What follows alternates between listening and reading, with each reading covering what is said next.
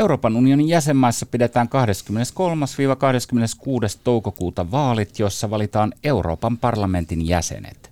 Suomessa äänestyspäivä on sunnuntaina 26. toukokuuta.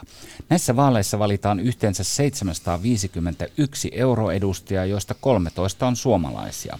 Minä olen Pekka Mykkänen, Helsingin Sanomien toimittaja ja entinen EU-kirjeenvaihtaja. Tässä podcastissa ollaan into piukeena eurovaaleista ja yritetään avata kuulijoille, että mistä näissä vaaleissa ja Euroopan unionissa on oikein kysymys.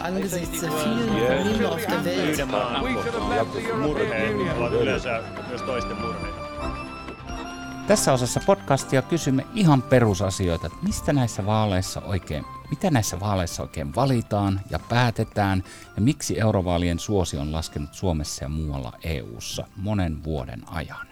Ja meillä on nyt studiossa kaksi keskeistä EU-instituution Suomen, Suomen toimistojen johtajaa.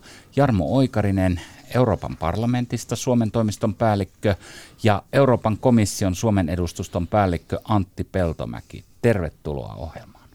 Kiitos Pekka. Kiitos, kiitos.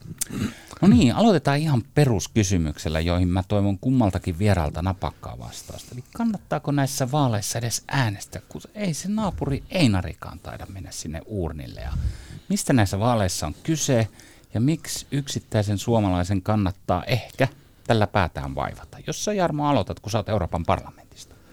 No napakasti sanoen, niin ilman muuta kannattaa. Että jos nyt sille tiivistää, niin EU on yksinkertaisesti ihan liian tärkeä päätöksentekijä, että suomalaiset voisi heittäytyä sen suhteen sivusta katsojiksi. Ja, ja tota, Euroopan parlamentin vaalit on, on sellainen tilanne, jossa, jossa Suomen kansalainen pystyy niin kuin suoraan vaikuttamaan siihen, että ketkä asioista Brysselistä, Brysselissä päättää.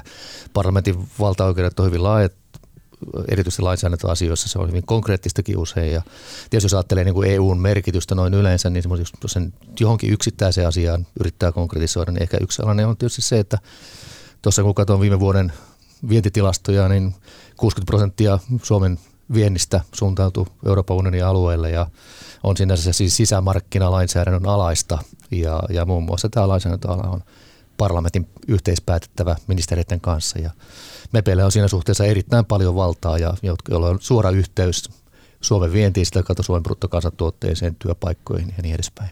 Antti Peltomäki.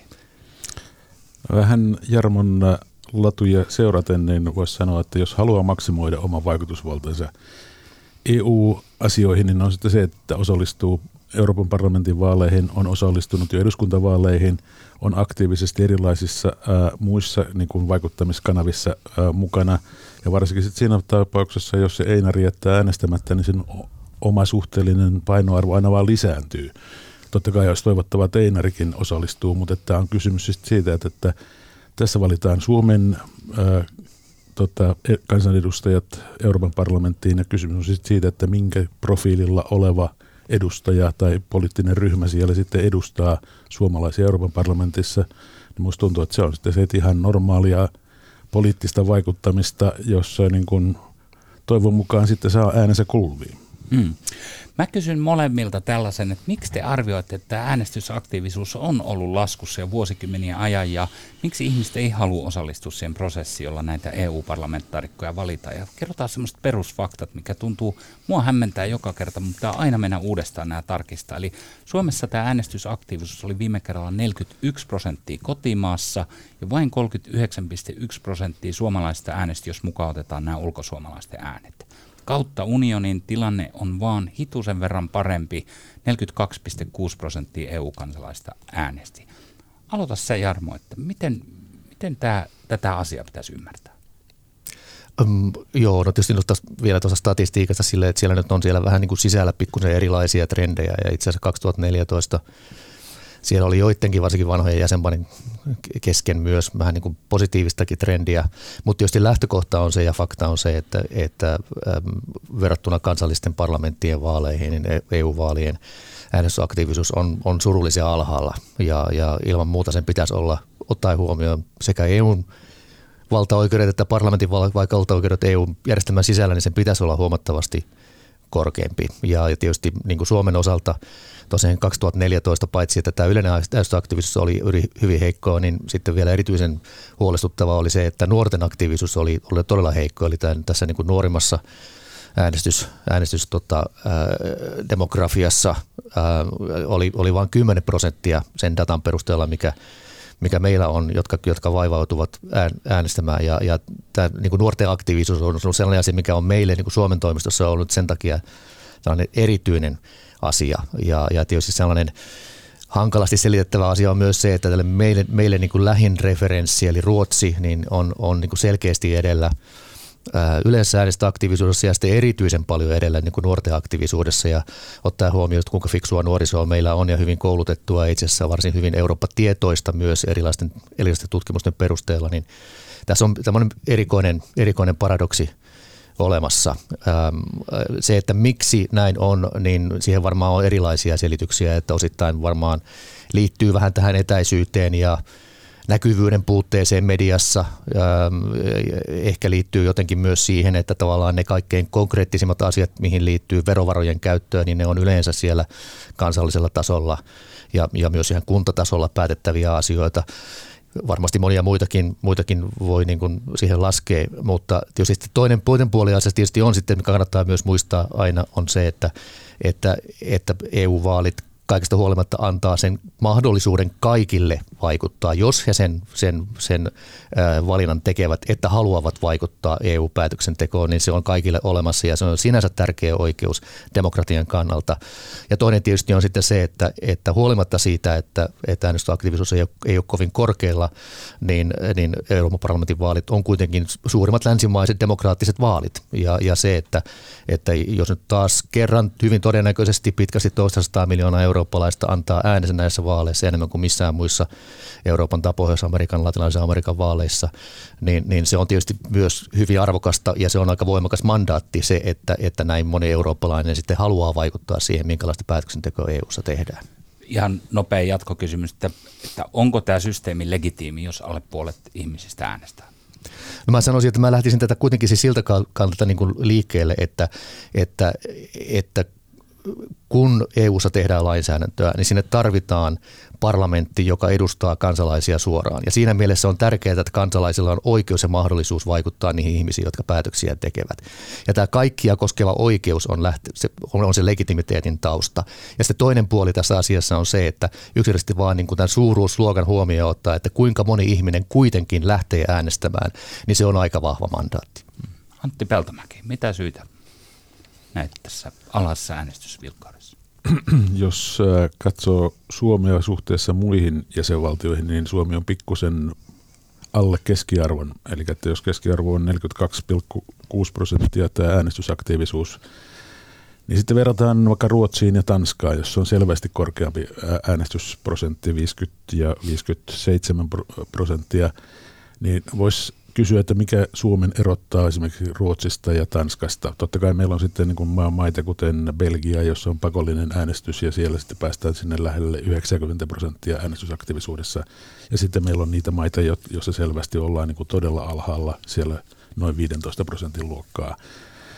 Niin mä luulen, että kysymys on aika lailla siitä, että, että kuinka kukin niin kuin tietyllä tavalla niin kuin kokee ja näkee sitten tämän vaikuttamiskanavana. Ja, ja sitten on se, että niin kuin sanoin, niin Ruotsi ja Tanska varmaan olisi semmoisia hyviä referenssejä ryhtyä miettimään, että mikä meitä erottaa ja miksi ruotsalaiset ja erityisesti tanskalaiset kokevat paljon niin kuin suurempaa tarvetta osoittaa omaa poliittista kantaansa suhteessa Euroopan parlamenttiin. Ja mä luulen, että se on semmoinen hyvä kysymys suomalaisille, että et, et, miksi me olisimme huonompia kuin ruotsalaiset tai tanskalaiset. Tiedätkö yhtään vastausta tähän? No mä luulen, että kun katsoo tätä EUn kannatusta yleensä, niin on että Suomi on selvästi niin kuin noussut, eli että EUn yleinen niin kuin hyväksyttävyys ja, ja on, on sitten niin kuin noussut pikemminkin tässä viimeisen viiden vuoden aikana, mutta että me emme ole vielä lähelläkään sitä tasoa, missä ollaan Ruotsissa ja, ja, ja Tanskassa, eli että mä luulen, että se vähän peilaa tätä, että kuinka vahvasti EU koetaan niin kuin tavallaan omaksi viiteryhmäksi, mutta että jos Suomessakin se on 70 prosenttia, niin luulisin, että siitä 70 prosentista enemmän kuin tämä 39 prosenttia osoittaa niin kuin kiinnostusta sitten, miten sitä valtaa ja, ja toimivaltaa käytetään.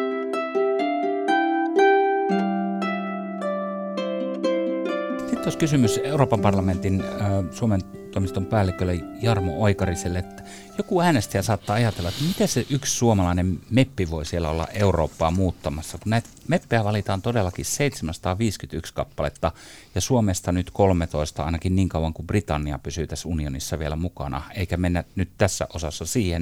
Mutta kerrotko Jarmo, että onko siellä yhdellä suomalais-euroedustajalla valtaa, sananvaltaa, miten sitä valtaa käytetään ja otetaan siellä Euroopan parlamentin käytävillä ja salissa? Ähm, no tämä on tietysti Pekka semmoinen kysymys, että tämän voisin kääntää oikeastaan sinullekin vanhana, vanhana Brysselin kirjeenvaihtajana ja olet sitä, sitä asiaa niin tutkinut case by case tapahtuma, tapahtuma kohtaisesti. Ähm, ehkä sellainen hyvä lähtökohta kulma tähän voisi olla se, että itse asiassa kaikki ovat vähemmistönä EU:ssa, jos katsotaan kansallisuuksittain tai kans, katsotaan poliittisen ryhmien näkökulmasta. Ja tämä koskee ihan yhtä lailla, yhtä lailla Euroopan parlamenttia kuin taas sitten Euroopan unionin neuvoston työskentelyä, jossa, jossa sitten suomalaiset ministerit työskentelee.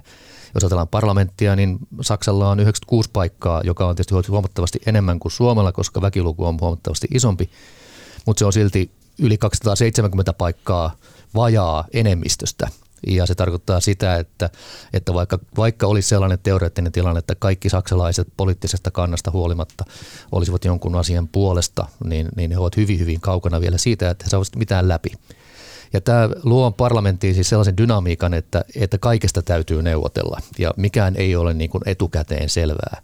Ja se luo oikeastaan niin kuin poliitikoille hyvin eri rooleissa, ihan tavallisen MEPI-roolissa, mutta sitten varsinkin erilaisissa vastuutehtävissä mahdollisuuksia, että oman argumentaationsa, asiantuntemuksensa ja, ja yhteistyökykynsä pohjalta viedä asioita eteenpäin. Tietysti yksi sellainen, jos se nyt konkretisoi sitten yhteen asiaan, niin tietysti tämä, tämä parlamentissa käytettävä poliittinen esittelijäjärjestelmä, se, että, että yksittäinen MEPPI voi olla merkittävänkin lainsäädäntöaloitteen esittelijä, viedä sitä prosessia läpi parlamentissa ja sen jälkeen, kun se on parlamentissa hyväksytty, viedä sen läpi vielä näistä, näistä toimielinten välistä neuvotteluista. Eli silloin, kun parlamentti neuvottelee neuvoston ja, ja, ja tavallaan ministerien kanssa siitä lopullista lainmuodosta, niin se on tietysti valtavan iso, iso rooli ja, ja tuota, sitä roolia voi sitten taitava poliitikko käyttää hyvinkin vaikutusvaltaisesti hyväkseen. Hmm. No Antti Peltomäki, Euroopan komissiossa olet pitkään palvellut ja, ja nyt täällä Suomessa vedät tätä teidän toimistoon, niin kerrotko lyhyesti, mitä EU on tai komissio saanut viimeisen viiden vuoden aikana aikaan? Et millä tavalla nämä päätökset on vaikuttanut ihan tavallisten suomalaisten elämään? Jos ihan kerrot jonkun esimerkin tai joitakin esimerkkejä. Äh, kun tässä äh, muutama kuukausi sitten kollegoiden kanssa keskusteltiin vähän niin kuin, että mitä seuraavan viiden vuoden aikana ja sitten niin aloitettiin se keskustelu sillä, että mitä on tapahtunut edellisen viiden vuoden aikana – ensimmäiset kommentit oli, että tämä on tapahtunut Putin ja Krimi. Sitten meillä on ollut maahanmuuttokriisi, meillä on ollut Trumpin valinta, meillä on ollut jännittyneet suhteet Kiinan ja Yhdysvaltojen ja myöskin niin kuin muiden kanssa. Ja samanaikaisesti kuitenkin, kun me katsotaan, että mitä on tapahtunut Euroopassa, Euroopan talous on vakautunut. Euroopan niin kuin, BKTn kasvu on ollut viime vuonna kaikki EU-maat kasvoivat – se on ollut keskimäärin noin 2 prosenttia bruttokansantuotteesta on niin tämä kasvu ollut. Samanaikaisesti on luotu 12,5 miljoonaa uutta työpaikkaa viimeisen viiden vuoden aikana. Investoinnit ovat nousseet sille 2008 tasolle. Meillä on niin kuin loppupeleissä niin kuin aika lailla positiivinen taloudellinen niin kuin viisivuotiskausi takanamme. Ja, ja totta kai niin kuin voidaan sanoa, että tässä hyvin haastavassa globaalissa ympäristössä, niin se ei ole ihan pieni saavutus. Kuinka paljon siitä on komission ansiota? Mä luulen, että se on semmoinen yhteispeli, jossa jäsenvaltiot, komissio, parlamentti, neuvosto ovat pystyneet tietyllä tavalla rakentamaan niitä edellytyksiä, joilla tämä taloudellinen niin kuin hyvinvointi on lisääntynyt. Ja sitten ehkä nyt se semmoinen, joka nyt ei välttämättä ole ihan pelkästään viimeisen viiden vuoden aikana, mutta tässä ihan hiljattain luin yhden semmoisen tanskalaisen tutkimuksen, jossa sanottiin, että nelihenkinen tanskalainen perhe on keskimäärin on kahdeksan ja puoli tuhatta euroa korkeammalla tulotasolla kuin ilman EUta ja ilman sisämarkkinoiden vaikutusta. Ja mun mielestä se on kuitenkin asia, joka niin on ihan käsin, konkreet, tai käsin kosketeltava ja, ja, ja ihmiset ymmärtää sen kyllä. Hmm. Euroopan parlamentin Jarmo Oikarinen, näissä EU-laajuisissa eurobarometrikyselyissä näkyy jonkunlainen kummallinen paradoksi, että ihmiset tuntuu arvostavaa EUta. Ne haluaa pysyä siinä. 70 prosenttia suomalaiset sanoo kyselyssä, että ne äänestäisi kyllä, jos nyt järjestettäisiin tämmöinen Britannian mallinen kansanäänestys. Mutta sitten näissä eurovaaleissa ei olla aktiivisia. Mikä on mennyt pieleen niin kuin tässä viestinnässä? Että, et, ja uskallatko esittää jotain itsekritiikkiä siitä, että missä esimerkiksi EU-parlamentti on epäonnistunut, kun yhtä aikaa on tämmöinen niin kuin vähän, vähän omituista ristiriitaa tässä koko, koko yhtälössä? Niin, niin kuin tuossa aikaisemmin sanoin, niin varmaan äänestysaktiivisuuden alhaiseen, alhaiseen tota, tasoon, niin siihen varmaan löytyy muitakin syitä, mutta kriittinen asenne tietysti tätä viestintää kohtaan on, on hyvinkin oleellinen, että ilman kritiikkiä ja itsearviointia ja myös ulkoista arviointia, niin ei myöskään varmasti ole kehitystä ja, ja tietysti tämä on hyvin haasteellinen tilanne, jossa nämä instituutiot kuitenkin sijaitsee kaukana, varsinkin jos ajattelen niin Suomen näkökulmasta. Ja, ja sitten tavallaan se tehtäväkenttä on usein tämmöinen niin kuin laajaskaalaisempi kuin se, mihin, mihin ihmiset on yleensä kansallisessa politiikassa tottuneet. Eli, eli tota, haaste on joka tapauksessa varsin, varsin merkittävä. Ähm, toinen puoli asiassa tietysti on sitten se, että, että, että parlamentti tietysti tekee ja samoin EU-instituution ylipäänsä niin kuin hyvin paljon viestintää yleensä verrattuna kansallisten parlamenttien ja yleensä myös niin kuin ministeriöiden viestintää verrattuna. Se, ja, ja voi sanoa näin, että se on myös niin kuin monikanavaisempaa, se on monikielisempää ja osittain siitä syystä tavallaan se, se kokonais tota, toiminta, toimintakenttä on, on laajempi mutta sitä huolimatta, että on myös pyritty aika paljon olemaan mukana sanotaan sitä uusissa, uusissa kanavissa. Tässä munkin aikana on tota, sosiaalisen median sektorilla on, on niin aika paljon tehty enemmän ja eri tavalla kuin aikaisemmin. Ähm, on tehty erityyppistä kouluyhteistyötä tuohon naapuriin – Helsingin uuteen hienoon keskustakirjasto Oodiin avattiin nyt uusi EU-piste, jossa on käynyt 70 000 ihmistä, että paljon on yritetty niin kuin laajentaa ja löytää uusia erilaisia kanavia, millä EUta tuotaisiin lähemmäksi kansalaisia. Mutta silti, että vaikka paljon on tehty ja, ja volyymi, volyymi on hyvin suurta, niin aina voi asiat tehdä fiksummin, asiat voisi tehdä niin kuin selkeämmäksi ja, ja, ja myös kansantajuisemmaksi. Ja tässä suhteessa tietenkin tuota, niin EU-viestinnällä on, on ollut paljon haasteita ja niitä varmasti on niin kuin tästä etenkin päin haasteita. Ähm, toinen puoli tästä, sanotaanko mitalin toinen puoli tietenkin on sitten se, että, että jos ajatellaan tavallista äänestäjää ja tavallista kansalaista, äm, ajatellaan sekä suomalaisen politiikan seuraajaa tai EU-politiikan seuraajaa, niin aika harva kuitenkin sitten saa sen, sen tuota, politiikkaa koskevan tietonsa virallisista lähteistä. Toki niitäkin on ja toivottavasti niitä olisi enemmän, jotka jaksaa seurata niin kuin suoraan eduskunnan tai, tai meidän Twitter-tilejä tai komission Twitter-tilejä ja, ja tuota, kommentoida ja keskustella asioista niin kuin virallisten lähteiden kanssa. Mutta aika, aika usein se on se, että median kautta asiat välittyy ja silloin ehkä se meidän viestinnässä ehkä semmoinen, semmoinen tärkein ehkä pullonkaula, jos sellainen on olemassa, niin on se, että miten tämä meidän viestintä tavallaan sitten suhteutuu näiden isojen medioiden toimintaan, nyt meidän tapauksessa tietysti Suomessa.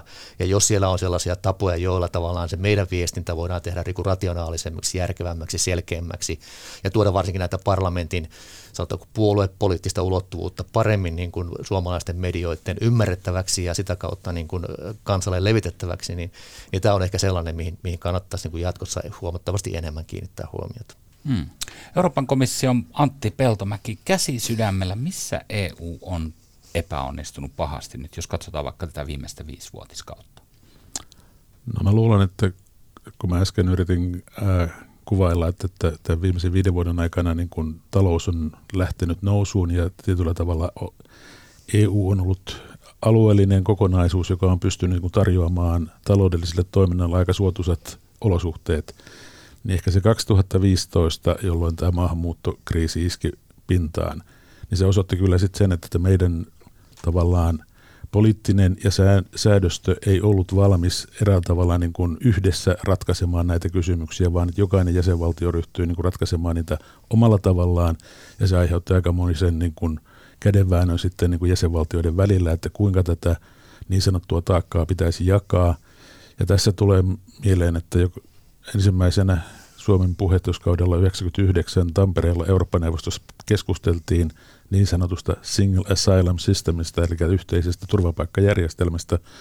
Ja se oli niin kuin noin ihan suurin piirtein valmis, mukaan lukien tietynlaiset taakanjakoperiaatteet. Jos se olisi ollut olemassa, niin mä luulen, että me oltaisiin säästytty aika paljolta, jos me oltaisiin osattu ennakoida, että miten tämän tyyppisiä massamuuttoja voidaan niin kuin yhdessä hallinnoida. Mä luulen, että se on ollut semmoinen, joka ja se, sen jälkeenkään ei ole löydetty sellaista yhteistä säveltä, vaan se on edelleen tämmöinen jonkinlainen auki oleva asia, jossa ollaan yritetty löytää palikoita, jolla tämä niin kuin sanotaan, että jos tämä toistuisi tätä 2015, niin että meillä olisimme paremmin valmistautuneita. Tämä on minusta mahtava esimerkki sen takia, että tämä osoittaa taas, että joskus EU-ssa asiat voi kestää 20 vuotta, eikä ne ole vielä edes kovin pitkällä. Eli, eli tämä voi olla yksi syy siihen, että miksi kansalaiset putoo kärryiltä, että, että tuota, pannaan jotain alulle Suomen puheenjohtajuuskaudella ja, ja vielä tässä istutaan 2019 ja, ja on ikään kuin vaiheessa. No joo, siis se totta kai niin kuin tiedetään, että tämä oli silloin tämä oikeus sisäasioiden niin kuin yksi kulma, josta yritettiin niin kuin saada tämmöisenä kokonaisuutta, että miten Eurooppa olisi myöskin oikeuden ja turvallisuuden alue niin, että se erää tavalla niin kuin voisi toimia yhtenäisenä ilman, että se erää tavalla niin puuttuu liian syvälle sitten jäsenvaltioiden omaan suvereniteettiin, mutta kuitenkin on sitten se, että on tietyt pelisäännöt, joiden puitteissa me keskenemme pelaamme ja se on valitettavaa, että se oli sitten se yksi kulma, joka jäi sopimatta.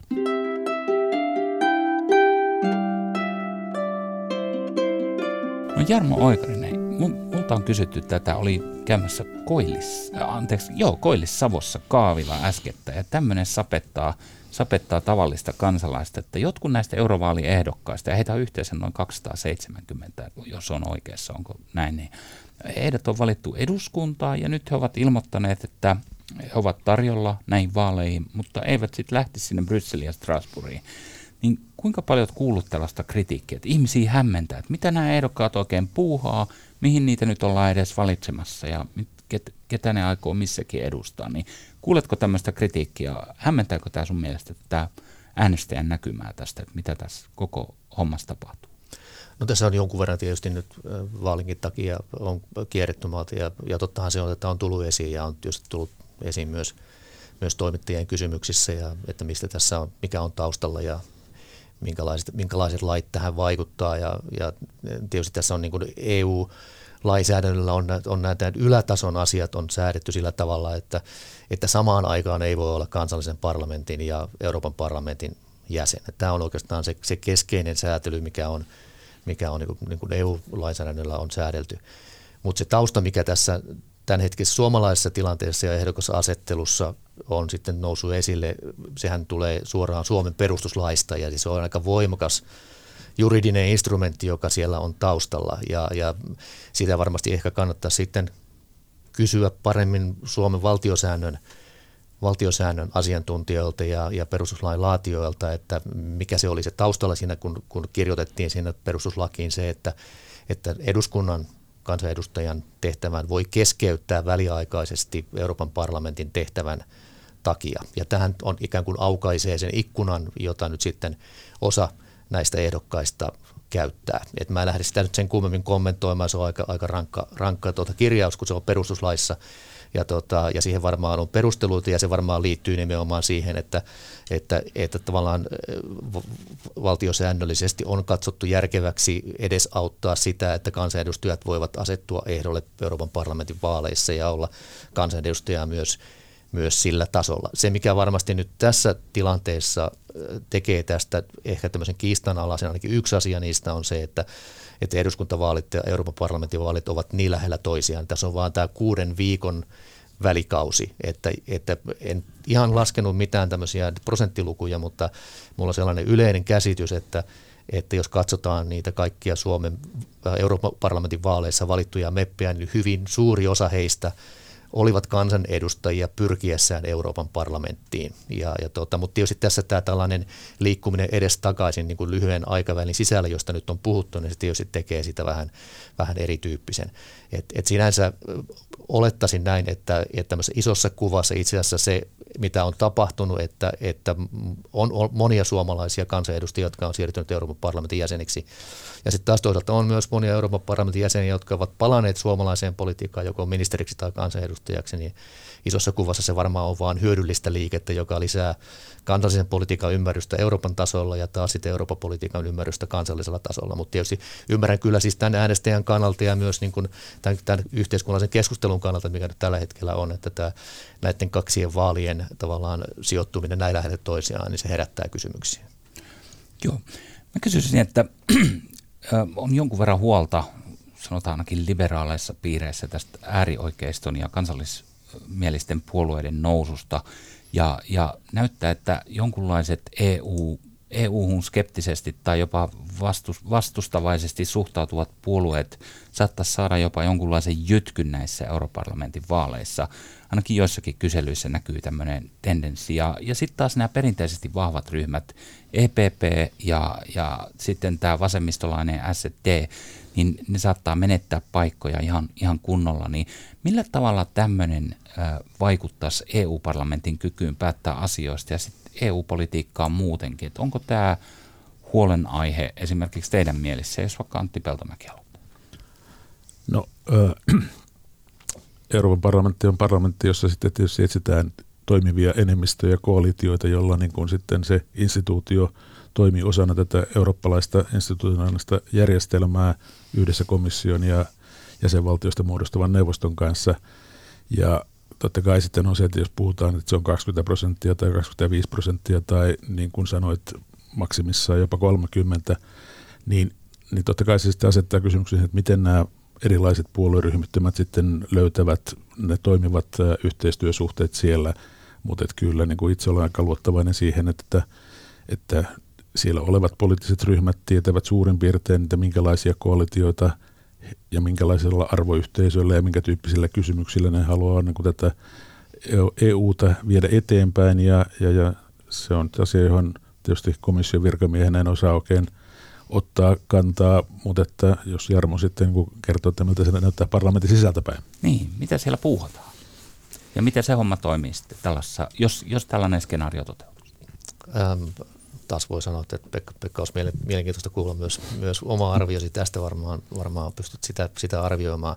Mutta totta kai se on tässä, jos katsotaan, tietysti vaalit täytyy käydä ensin, mutta jos katsotaan sitä dataa, mikä meillä nyt tällä hetkellä on, ja jos yritetään arvioida, että minkä tyyppinen tulos on todennäköinen, niin, niin ainakin se mahdollisuus on nyt suurempi kuin aikaisemmin, että näiden kahden suuren ryhmän yhteenlaskettu paikkaluku jää alle puolen, ja se on niin kuin siinä mielessä historiallinen tilanne, sen jälkeen, kun vuonna 1979 jälkeen on suorilla vaaleilla parlamentti valittu.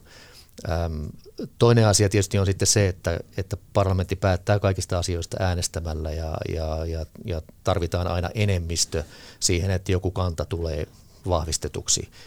Ja, ja siinä mielessä äm, se, että vaikka siellä olisi merkittäväkin vähemmistö, niin jos se merkittäväkin vähemmistö ei pysty sitten käymään yhteistyöhön muiden ryhmien kanssa ja rakentamaan sitä kautta enemmistöjä oman kantansa puolesta, niin se vaikutusvalta voi jäädä aika rajalliseksikin.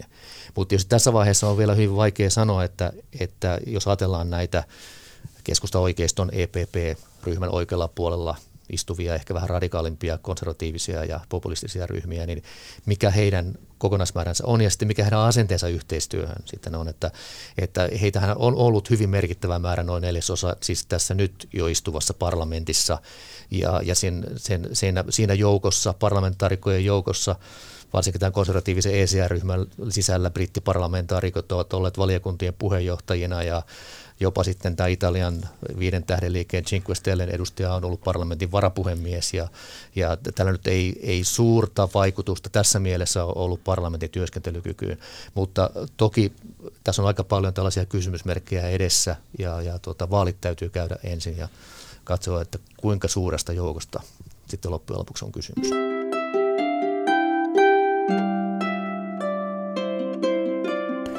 Antti Peltomäki, olet varmaan istunut lukemattomissa komission kaikenlaisissa palavereissa, jossa päätetään strategiaa jonkin asian puolesta ja muuttamiseksi ja näin poispäin. Niin kerropas nyt vähän niin kuin, että jos, jos saisit haaveilla olla päivän diktaattori, niin mitkä kolme isoa asiaa EUn pitäisi ratkaista seuraavan viisivuotiskauden aikana? Mit, mit, mitkä on ne sellaiset, joihin kannattaa tarttua?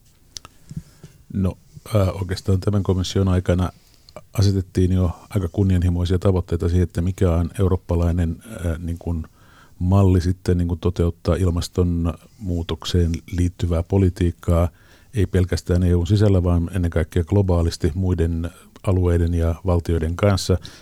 Ja tehdä se vielä niin, että erään tavalla se auttaa pikemminkin eurooppalaista taloutta kasvamaan kuin, kuin sitä niin kuin hidastaa. Että kysymys on siitä, että me löydämme sitten semmoisen taloudellisen mallin, joka on niin kuin älykäs ja kestävä.